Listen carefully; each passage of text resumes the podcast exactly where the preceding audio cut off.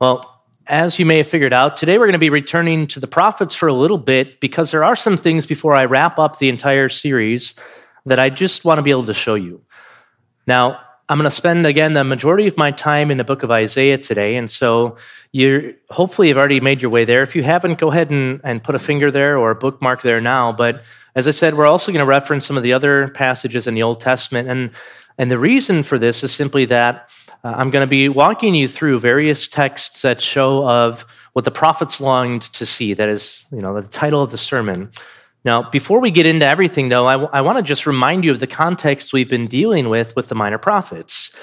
Now, if you remember, there is this continual emphasis on these two major themes. There is one theme, which is judgment, and then the other, which is salvation. Now, by now, I'm imagining many of you probably don't have too much of a trouble, at least tracking with the theme of judgment, right? But today we're going to see how intimately involved this idea of judgment and salvation is in the person and work of Jesus Christ. Now, we've seen time and again, though, that Israel has undergone these patterns of rebellion, if you will. Uh, they've forsaken the covenant God made with them. God sends in the prophets. They warn them of the judgment that is to come. And yet, what do they do every single time but ultimately reject the prophets, right? they send them to be killed, or they just simply dismiss them. Well, then Israel is plunged into judgment and despair for her sin over and again. This is a pattern we see over and again throughout the Old Testament. The most startling realization of all of this, though, is that we see God is ultimately uh, a holy God. He is a jealous God. He is a God of vengeance and even retribution. He's by no means going to clear the guilty and yet somehow Israel misses this time and again, don't they? And I think we often miss it ourselves time and again. But they pursued rebellion, they pursued covenant disloyalty, and it was all because of their hatred for God. Uh, uh however, it must be made clear this rebellion is not simply limited to the time of the prophets or even the kings of Israel. Again, all through the Old Testament, we see that God really deals graciously with his people, and then what happens but that they slip again into rebellion, into idolatry, and they suffer under his wrath. Now, we ultimately trace this rebellion back to the very first instance of it with Adam and Eve, don't we? They took of the fruit of the tree of the knowledge of good and evil, and from that time forth, our three great enemies of sin, Satan, and death have reigned supreme.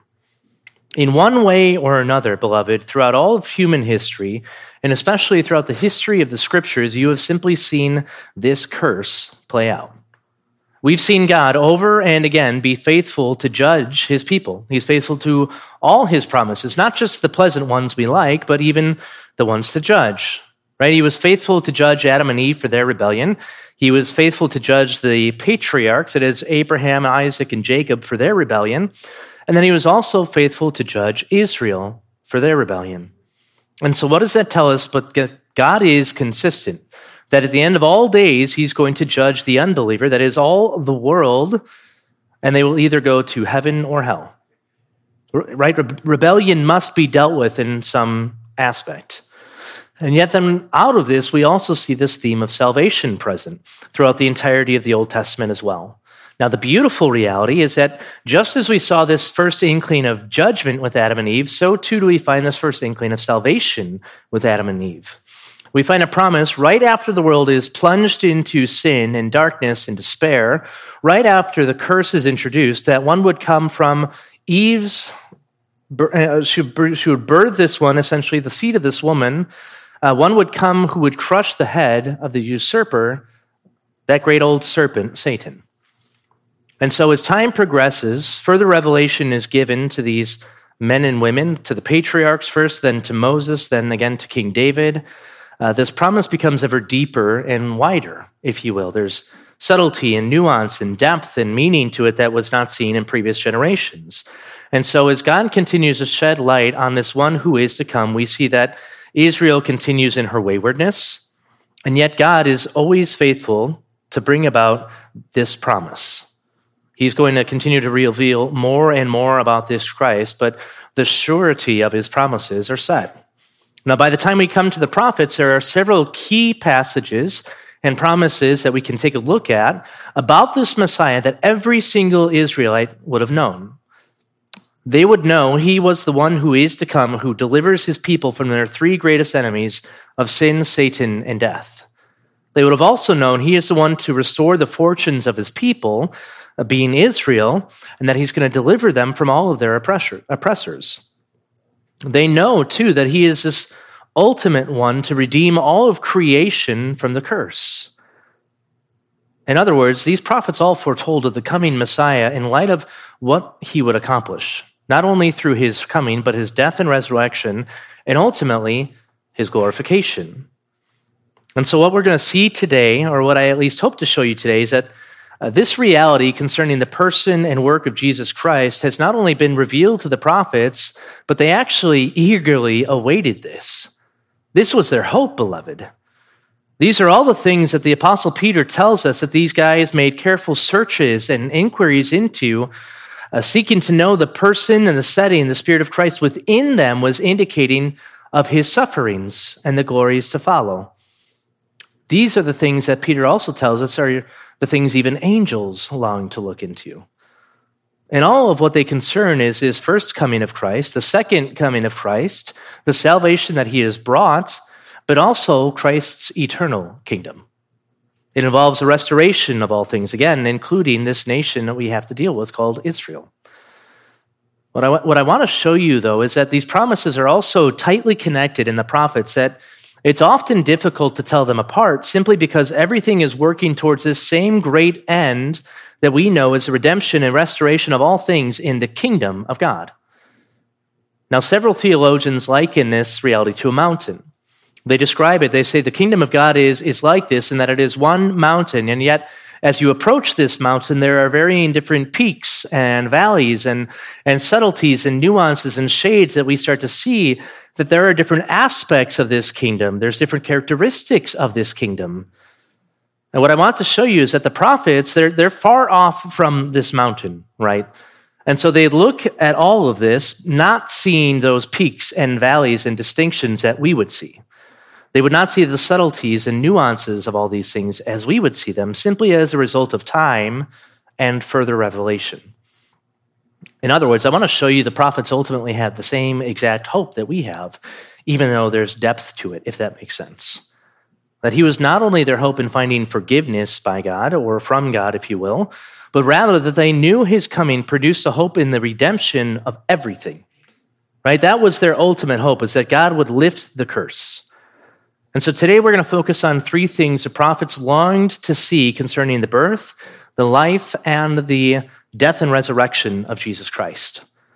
Again, I want you, though, to pay close attention to all this as we're going through it because I really want to see, or want you to see, rather, how tightly connected these things are in the text. Now, look with me. We're going to go to Isaiah 7 first. We'll look at verses 14 through 16, where we see the birth of Christ foretold. Again, that's Isaiah 7, verses 14 through 16. And keep your finger here because, again, we're going to spend the majority of our time in this book today. Now, notice the prophet writes, Therefore, the Lord himself will give you a sign. Behold, a virgin will be with child and bear a son, and she will call his name Emmanuel. He will eat curds and honey at the time he knows enough to refuse evil and to choose good. For before the boy will know enough to refuse evil and choose good, the land whose two kings you dread will be forsaken. Now, this is a well known and, and well loved passage by many Christians, isn't it? This is one we all refer to, especially during Christmas time, because we know it speaks of the birth of our Savior. Uh, but there are some things going on behind the scenes here that you may or may not be aware of that I nonetheless want to bring you to, at least in, in showing you and understanding. Now, the context of this whole prophecy here it comes during a time of much social unrest or upheaval. Israel, but specifically the kingdom of Judah, is under this judgment of God. And so as a result, there's all sorts of social unrest. Now, the reason for this is that Assyria is rising up through the ranks and they pose a threat to all the nations around them, right? You know, we've, we've learned about this in the book of Amos. Amos has already prophesied of, of judgment to come against the northern kingdom of Israel, and yet everybody else is left unsafe because Assyria is just this massive powerhouse. So Amos told them that this great superpower known as Assyria is going to come in. He's going to go through the land, ravage them, and destroy them, and basically kill their loved ones or bring them off to slavery. So, what comes of this is, in fact, a response. But it's not the response we hope of. It's not response of repentance and faith in Christ or the Lord himself. Rather, it's a response from the northern kingdom that says we must make ready for war. And so, what do they do? Well, Israel's king of the northern kingdom makes an ally the king of Syria. And they approach King Ahaz of Judah, of the southern kingdom, and they say, hey, we've got to form a military alliance so that way we can fend off the Assyrians. But King Ahaz refuses. And so then what do the northern kingdom in Syria do? Well, they proclaim war against Judah. They think, hey, if we can go in here and ransack and conquer Judah, then we can put a more pliable king on the throne. And then we can have our alliance and go to war against Assyria. Now, to do all this, they have to kill this king.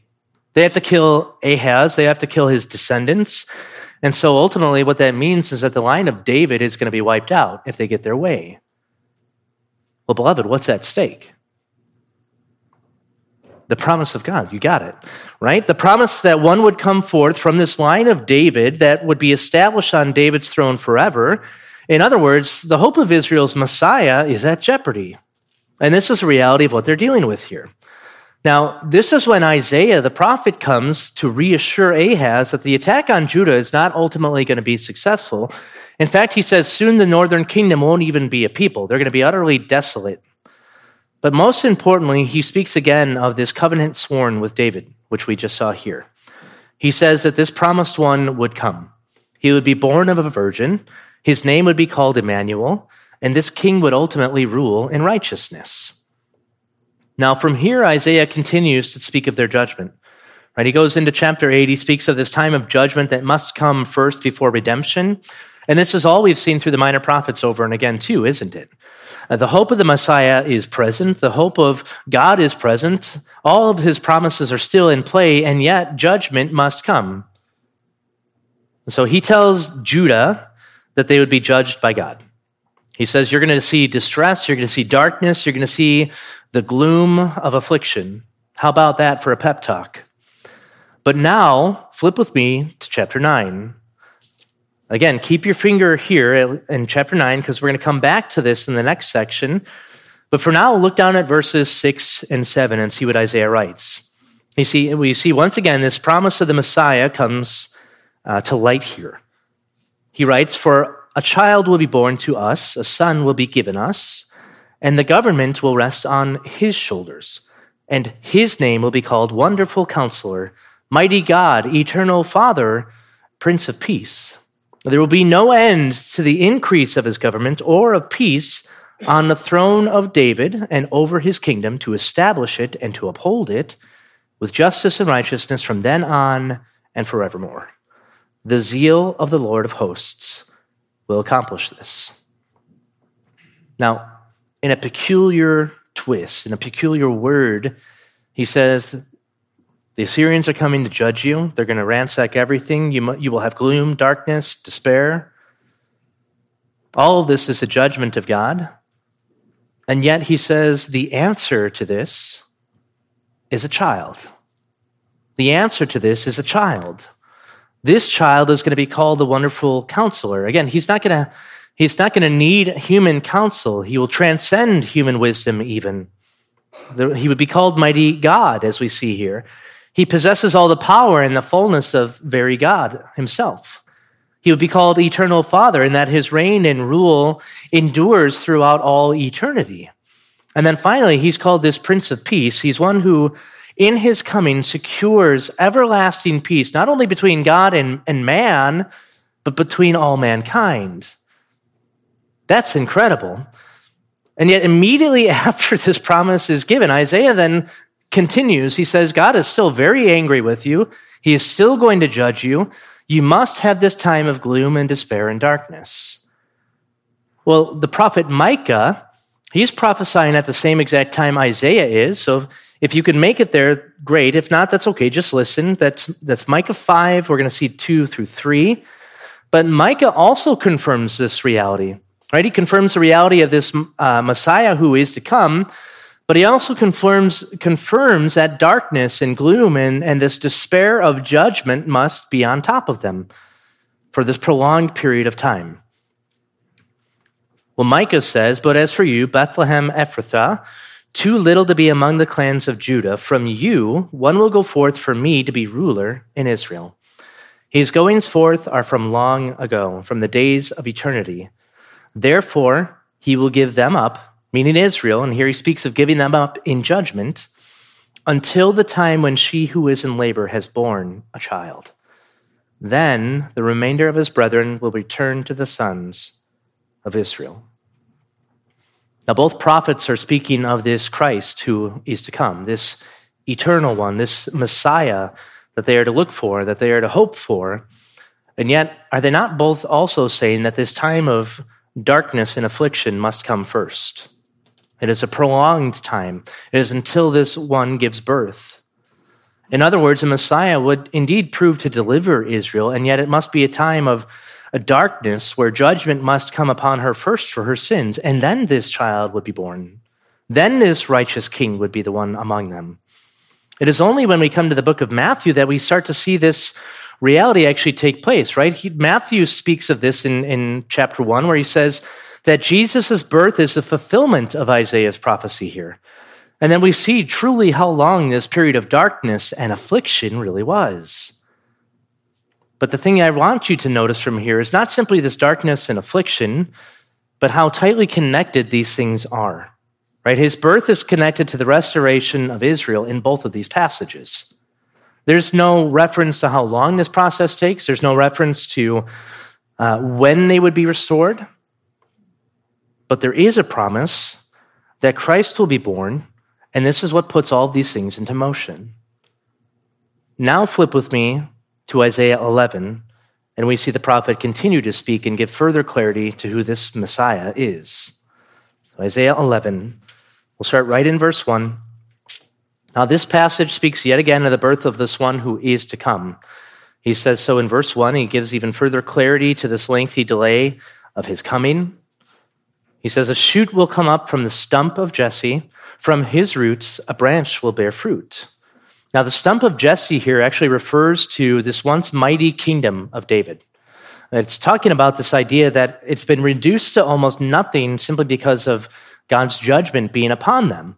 And yet there are signs of life, aren't there? That's the exciting thing. He says, from, this, from the roots, a branch will arise and bear fruit. In other words, he's giving them essentially the same promise that he gave to Ahaz earlier.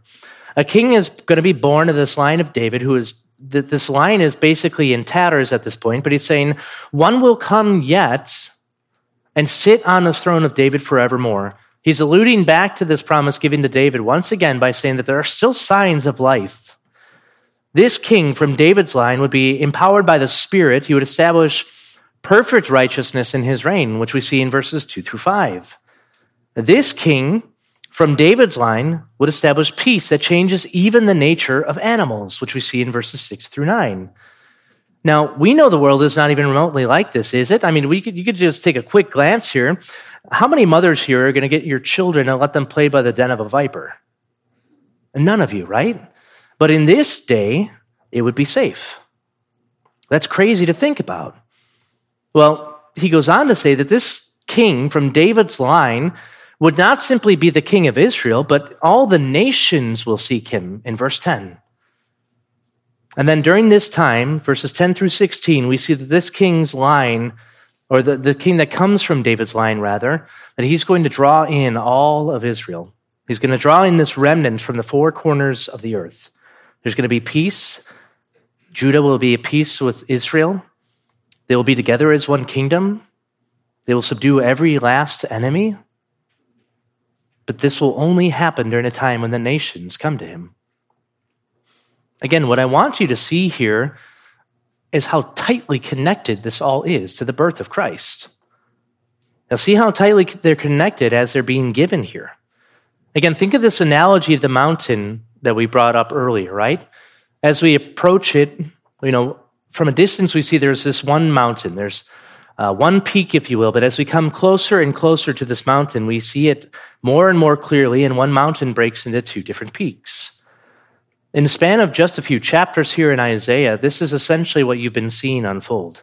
We see not only the birth of Christ foretold, but also his second coming, but also the restoration of all things, which entails his millennial reign on earth. It includes the restoration of Israel. It includes the judgment of all mankind, right?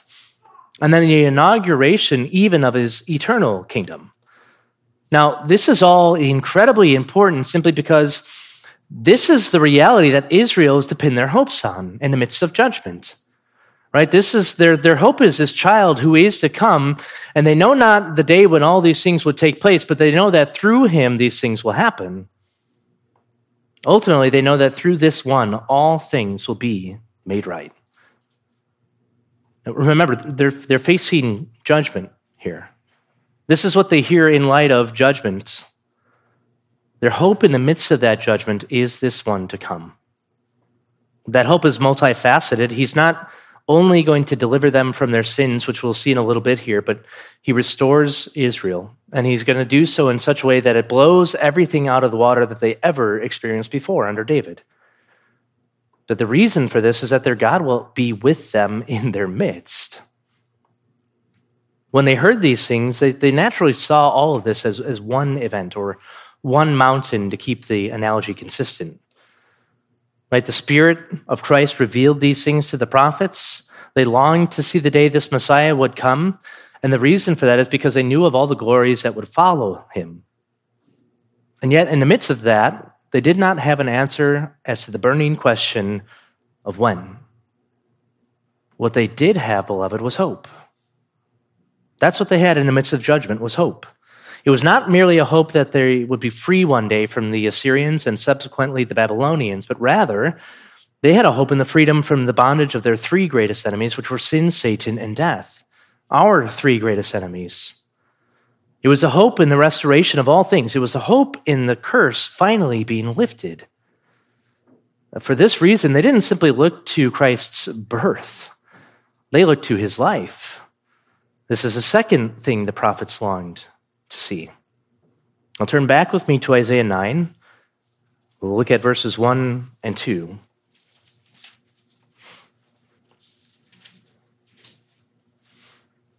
The prophet writes, But there will be no more gloom for her who was in anguish.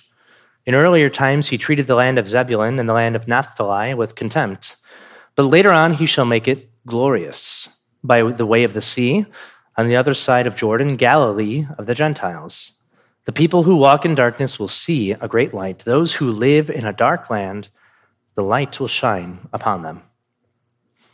Now, the first thing to notice in this section is that, again, it's nestled in the midst of context that speaks of all the future hope that Christ will accomplish.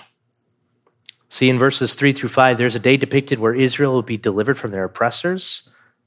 Notice again that uh, this Messiah would enlarge the nation, he would increase their joy. And the reason for this is shown in verse 4. They're going to be delivered, they're no longer under the burdensome yoke of their oppressor. But then see in verse 5, and this is where it can't be simply that they've returned to the land. In verse 5, it speaks of a time where every warrior's boot used in battle and every single cloak rolled in blood will be destroyed. Beloved, this speaks of the glorious time where war will be a distant memory in the minds of all those who live in the presence of their king. Now, think of that. War won't even be something that you contemplate at that time. It will be complete peace under the rule and reign of this Messiah. Now, we see this clearly in verses 6 through 7, which we've already touched on, but notice that the coming of this Messiah is the culmination of all of these blessings right? Not only the spiritual blessings, but the material blessings that God has promised, right? The freedom from sin, Satan, and death, the freedom from war. It's not even a thought. Now, the purpose of his coming is to destroy our three great enemies. But for all this to actually happen, this Savior must be born. This Savior must live. Again, these are all literal events that they saw would have to happen in order for the times of refreshing to come in, if you will, in order for the times where the glories that are to come in light of Christ's second coming would flow from. Well, what we see here is that all of these things are connected. Uh, the birth of Christ and the life and ministry of Christ is all tightly connected to this future hope that Israel had. This one who is to come is the only one who can bring in the reality of, of peace. And I mean lasting peace. That no earthly king could give that assurance, can they? But all this speaks again of this future hope in the Messiah who's going to bring a light and, and peace to God's people. And all of this is put into stark contrast to Israel's current kings, and especially the kings of all these foreign nations that are going to come in. So they, they know, again, judgment's right around the corner. When he's talking about this gloom and darkness under God's judgment, uh, followed by this time of joy and delight in his salvation here, he's talking about this idea that Galilee is going to be destroyed by the Assyrians in the very near future. Right? The Assyrians, we know as we've seen in, in the minor prophets, they just come in and wreak havoc. Well, they know that by the uh, foretelling of Isaiah here, that one day Galilee will actually be restored. And not only this, it's all in the perfect tense here. And, and what he's doing here is just simply showing that these things are, are so certain that he speaks of them as if they've already happened. Again, they don't know the timeline of these things. They know judgment is certain. These are things that the, the prophets made careful searches into. They tried to discern the time when this would happen. What they did know for certain, though, is that one would come and that his deliverance would be so much more than a mere political deliverance. And yet it didn't simply divorce it from that aspect either. Again, keep in mind the analogy of this mountain. Again, these, these guys hearing of Isaiah's prophecy, and even Isaiah himself would have seen this as one mountain, if you will. They would have seen this all as one event where uh, the, the Messiah comes and he comes to rule. And yet, as we draw near this mountain, we see these distinct peaks where each peak represents a different aspect of the Messiah's kingship, if you will. Now, when we come to the New Testament and see how, how Matthew treated this verse, we see this even more clearly. The apostle quotes from Isaiah 9 to show that uh, Christ has fulfilled this prophecy. So, if you will, turn with me to Matthew 4.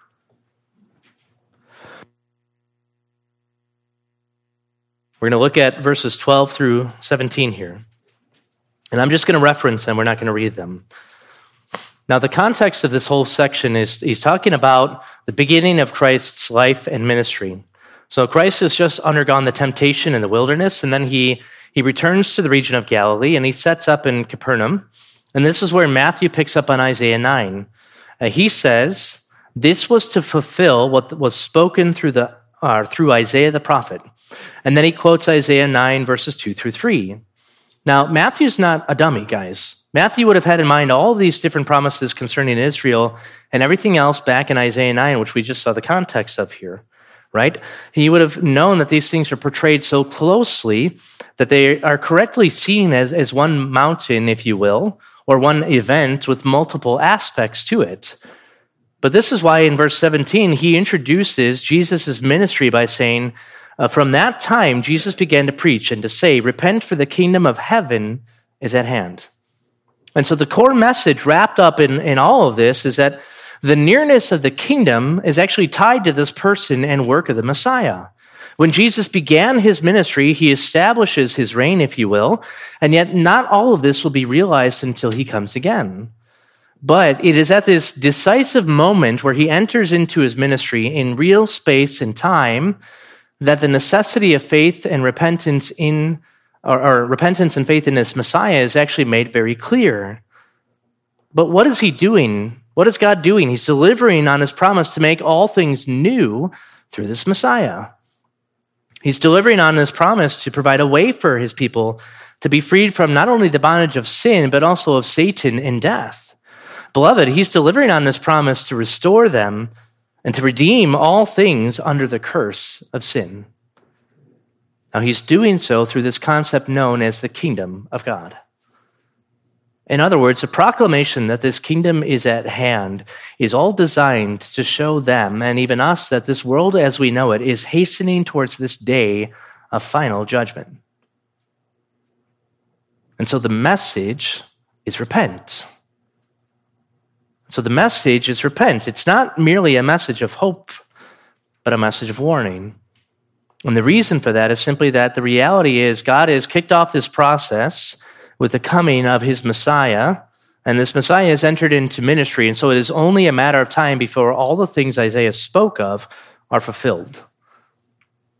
Now, from this point forward in Christ's life, everything leads towards his crucifixion and his resurrection, which is the third thing the prophets longed to see. I want you to turn with me to Isaiah 53. We'll see here the death of Christ foretold. Now, there's a bit of context that actually starts back in, in 52, so go ahead and flip to that. Actually, we're going to look at the last few verses there. But there's a great deal of context that's often ignored when we consider Isaiah 53, but it all gives us key insight to what we've been seeing today, namely that this, uh, the birth, the life, the death, and the resurrection of Christ are all attached and have massive implications in mind for the nation of Israel. So, broadly speaking, in this section, Isaiah, he's prophesying of, of this judgment that is to come, again, by the hand of the Assyrians and later by the hand of the Babylonians. And that's exactly what we've seen through the minor prophets as well, if you remember. But in chapter 52, he's delivering a message of hope. He's delivering a message of salvation to them in the midst of these times of judgment. And so, what he's saying is that just as you went into exile and bondage through the hand of the Assyrians, the Lord will actually bring you out of exile and bondage. He will return you to the land.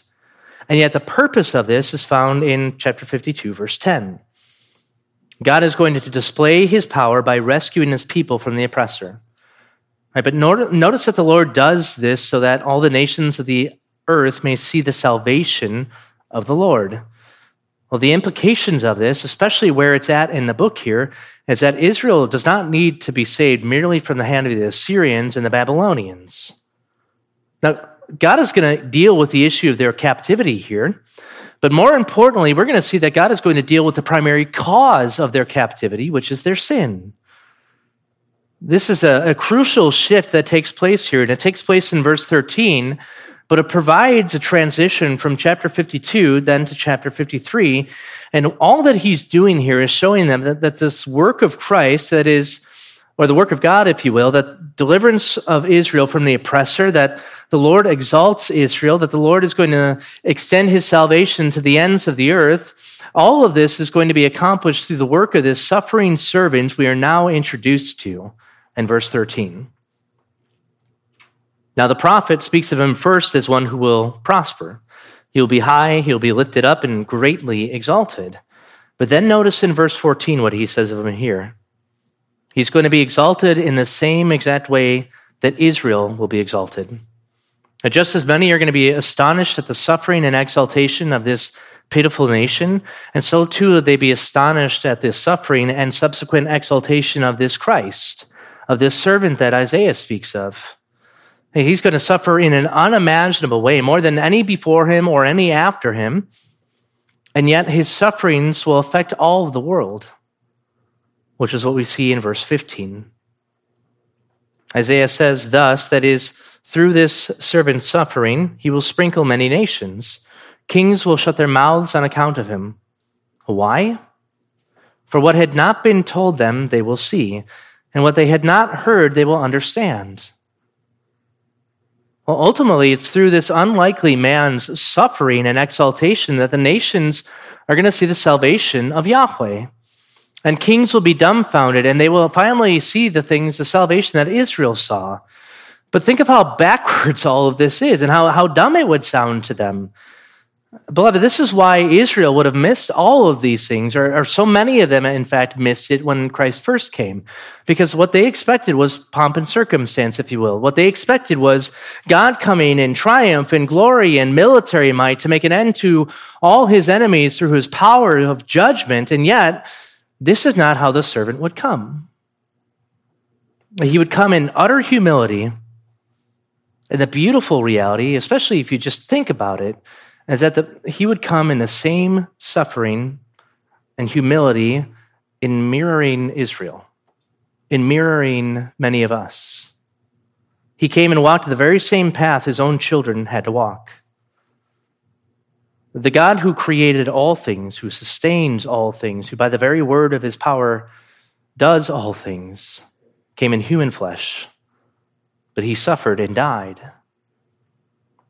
Well, because of all this, though, he would be exalted, he would be glorified, and in turn exalt and glorify his people. As we see, though, this exaltation of his people produces this worldwide effect. It is then in light of all this, and when we come to Isaiah 53, that we start to see all of this explained in a rather profound way. Now, this is another beloved passage, right? We all are familiar with this passage, at least many of us would be, but we know from simply reading it, it speaks of the death of Jesus on the cross, but also why he died on the cross. Now, again, through this whole section, he's using the perfect tense to speak of the certainty of these events as if they've already happened.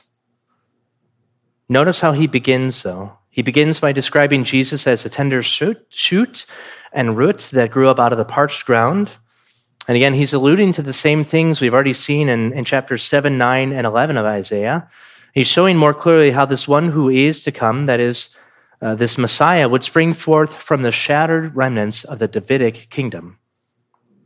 In other words, he's coming from this line that has essentially been broken and, and shattered and left to be in tatters but he will restore it. He will usher in the glories of his eternal kingdom.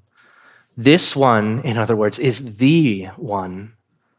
He's going to want to fulfill the promises to David. He's going to be the glorious king and will sit on his throne forever. And yet, look at how he's described here in the text. Isaiah tells us there's nothing remarkable about him, starting in verses 1 through 3. Right? There's no kingly appearance that we should even look upon him nor anything striking about his face that would be attracted to him. He's not even going to garner the affections and, and the respect of a king. Instead, he's going to be despised and forsaken of all men. He will be a man of sorrows. He will be a man of grief. He will not be esteemed, but rather he will be considered accursed. And yet, what does the prophet continue to tell us in verses 4 through 6? Well, rather than being accursed by God, he this suffering servant actually bore our curse. There's something far more magnificent in mind. He was pierced for our transgressions, he goes on to say. He was crushed for our sins. He was punished on our behalf, and by his scourgings we are healed.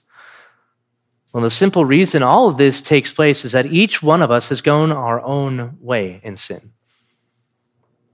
And so, what did the Lord do but cause our sins to fall on him?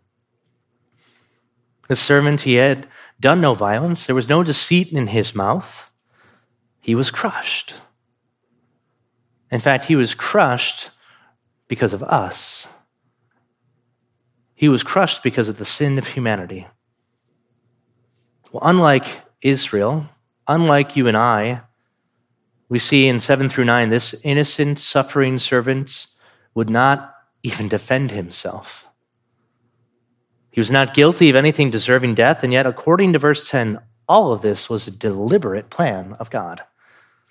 The Lord was pleased to crush him. Beloved, he was pleased to crush him and put him to grief. And then notice the conditional if.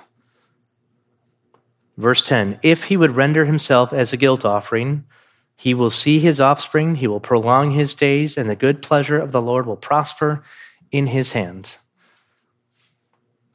Notice the prophet doesn't explain how any of this would happen, does he?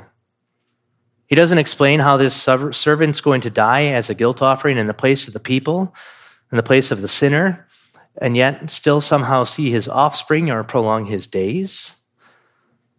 What Isaiah does here is he just simply assumes that those who hear his message are going to understand that somehow, some way, this suffering servant, despite willingly going to die in the place of the sinner, is going to live. He assumes that you would be familiar with the many promises given to David that this one who is to come and sit on the throne of David will do so throughout all eternity, that this Holy One would die, but he would not see decay. Well, the reason he does this, believe it or not, is because he's really not worried about defending the resurrection. He just assumes you're going to believe that. What he's worried about here, what he's actually bringing to light here, is the fact that Christ is going to be exalted, that he will be high and lifted up above every other name. In other words, he's not concerned about defending the resurrection. He's just simply saying it's going to happen, essentially. Uh, he's concerned about what's produced as a result of this man's death that he would justify the many, that he would take their sins upon himself and intercede on their behalf. And then subsequently, as we see in verse 12, this suffering servant will divide the spoils of his victory with his children. That is the many and the strong. And beloved, that's you if you are in Christ. Now, again, all of this comes in the context of judgment. All of this comes in the context of Israel's rebellion, but God's sure promise to save and restore them by dealing with the root cause of their disobedience, which is sin. But all this is also grounded on this promise given to David way back when that one would come forth from his line and rule on the throne forever. That he would come and restore the kingdom to Israel. We just saw in chapter 53, this one is going to be exalted on David's throne, but the way that he's going to be exalted is actually through his suffering. He must suffer. He must die in order to accomplish the redemption. He must die to inherit the spoils of his victory.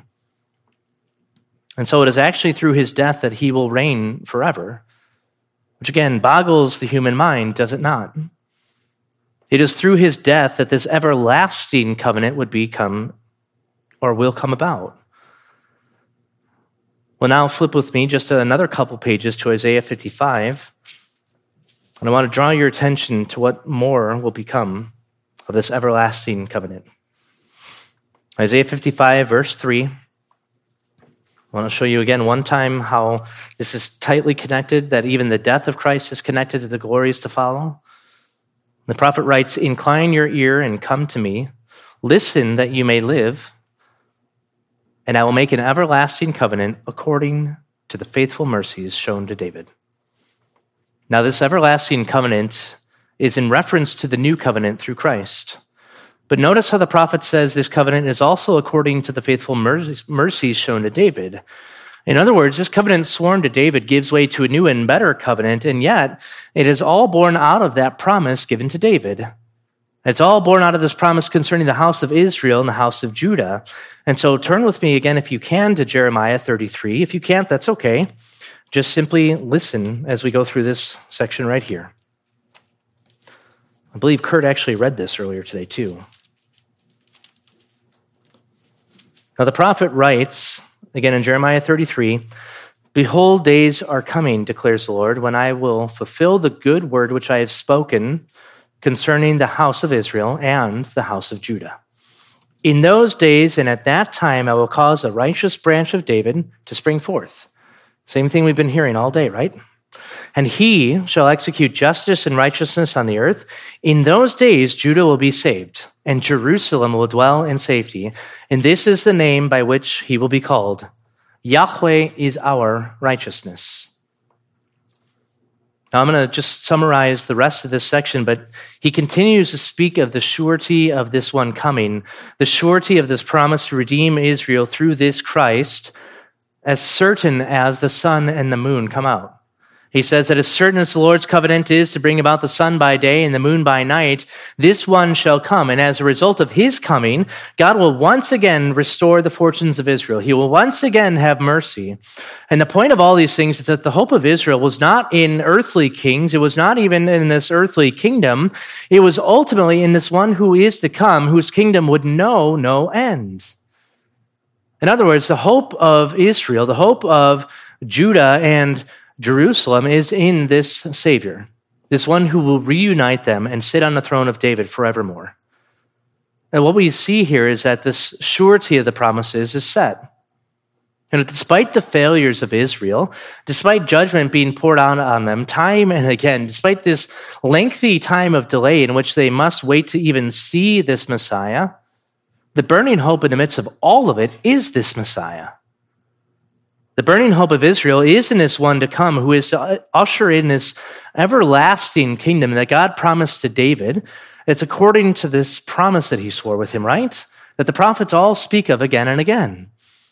This promise is mediated through Christ, meaning that it ultimately rests on God Himself. And so, this faithless generation of Israelites that's being judged is, is not the, the basis of God's promises being fulfilled.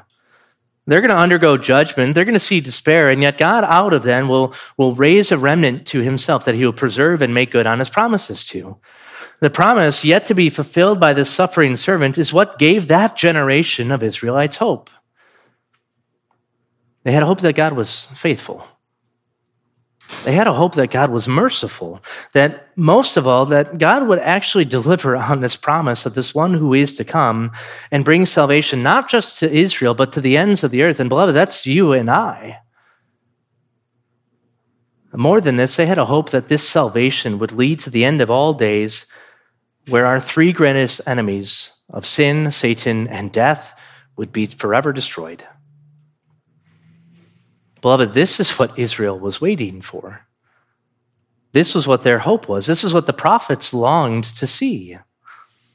They made all these careful searches and inquiries concerning the time and the setting when all of this would come about because they were eager to see God's salvation, not only of the sinner, but all the glories to follow that would become uh, or would come about as a result of this salvation. Uh, meaning plainly, they knew that the, the time that Christ would actually come and that he would be born, that he would live, that he would die and become resurrected would all set into motion this chain of events that inevitably culminate in the redemption of all things. They knew, again, that all these things meant the kingdom of God was near, if you will, that the curse was finally being lifted this is what their hope was from the day Adam plunged the world into darkness and despair all the way through. They had hope that this one was coming. This was their hope in the midst of judgment, of exile. This was the hope of the prophets in the midst of these times because, guys, they didn't escape all that just because they were prophets. This was the hope of the man who saw his desperate condition before a thrice holy God because he knew that he could not obey the law, that he knew he failed time and again, that the sacrifices were not sufficient. Beloved, they were not merely hopeful that the Assyrians and the Babylonians would be done away with, but that ultimately God would defeat all of their enemies, but especially those enemies we are so acquainted with of sin, Satan, and death. And just, just think of how much you and I groan now waiting for that day when Christ returns. Right? We know that when he does, it's going to finally kick off all of these things that bring us and everything else into glory if we're in Christ. There's no more sin, there's no more pain, there's no more death, there's no more despair. None of that. There's no more Satan. All of these things will be just utterly swept away, utterly done away with. And yet, beloved, that is merely the beginning of all that God has in store for us. That is just the beginning. Now, think of how you and I long for just the church to be pure, that it'd be free from false doctrines, that it's going to be free of divisions and factions and everything else that we see so often within the greater American church, or even the church in all the world. Think of the time when we wait when there will be perfect, true unity that we have. I mean, think of all the dumb things we could do, right? Where we just we we put our foot in our mouths all the time and we inadvertently sin against somebody else that we don't want to sin against that we love, and yet we just make it wrong somehow.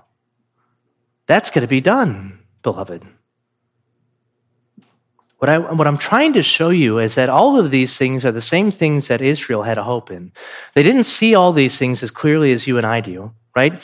We have this, the fullness of the scriptures given to us. We've had uh, much time. We've had many people that have expounded the scriptures and given us insight to these things, but guys, the reason why these guys were also eager to understand these things is because they knew that it meant God would finally and decisively deal with sin, but he would also deal with Satan and death, and all of these things would be done away with as this one who sat on the throne of David forevermore ruled in perfect righteousness and peace. Attached to that promise was so, so much he would reunite both the kingdoms, right? They're, they're bitterly divided, they hate each other, and yet he would re- reunite them. And yet his eternal kingdom would not know decay. It would not know the threat of war or extinction, not even would their own folly and sin screw everything up. Are these not the same things you hope for in some way?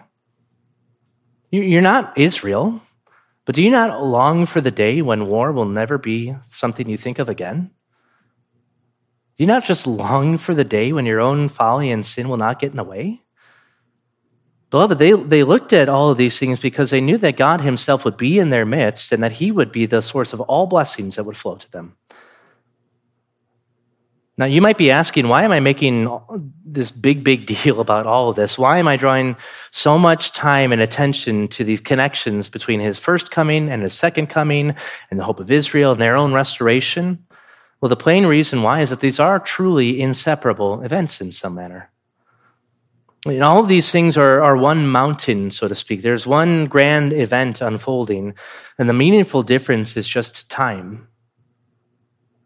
I think again of this analogy of the mountain as the kingdom.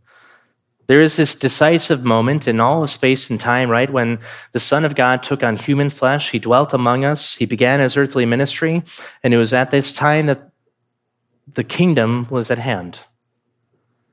And yet, as we come closer and closer to the mountain, we see these distinct peaks and valleys and subtleties and nuances where the many events in history, and especially in salvation history, are seen in light of the coming kingdom because this tension is still here. We're still waiting. Well, what does that mean? But that all things prior to Christ's birth, life, death, and resurrection, and all things afterwards are all focused on his exaltation, beloved. They're all focused on Christ being lifted up as the one worthy king who could defeat our enemies. But not only this, he shares the spoils of his victory with us. How awesome is that? This is why the disciples were asking just prior to Christ's ascension, before he returned to heaven, is it time? Are you going to restore the kingdom to Israel now? Well, he didn't reply. In reality, you should look at the restoration of the kingdom as this spiritual reality. No, what he said is, it is not for you to know the times or the seasons that the Father has fixed by his own authority. In other words, he affirmed these same realities that they were eagerly hopeful for. He affirmed Israel must be restored, and they knew this must happen for the restoration of all things to take place. But, beloved, what they were looking for was freedom. And not just immediate freedom, freedom from the curse. Uh, the, the, again, the meaningful difference was time. A span of time that was not theirs to know, a span of time that's not even ours to know at this day. But they knew all things were working towards this inevitable end where the kingdom of God would be realized in full. And beloved, this was their hope. As, as we've seen over and again today, at least I hope you've seen it, is that the hope of Israel was in this one who was to come, who would sit on this throne of David forevermore, that he would rule in perfect righteousness and secure peace, everlasting peace and freedom. But most of all, he would secure the redemption of everything.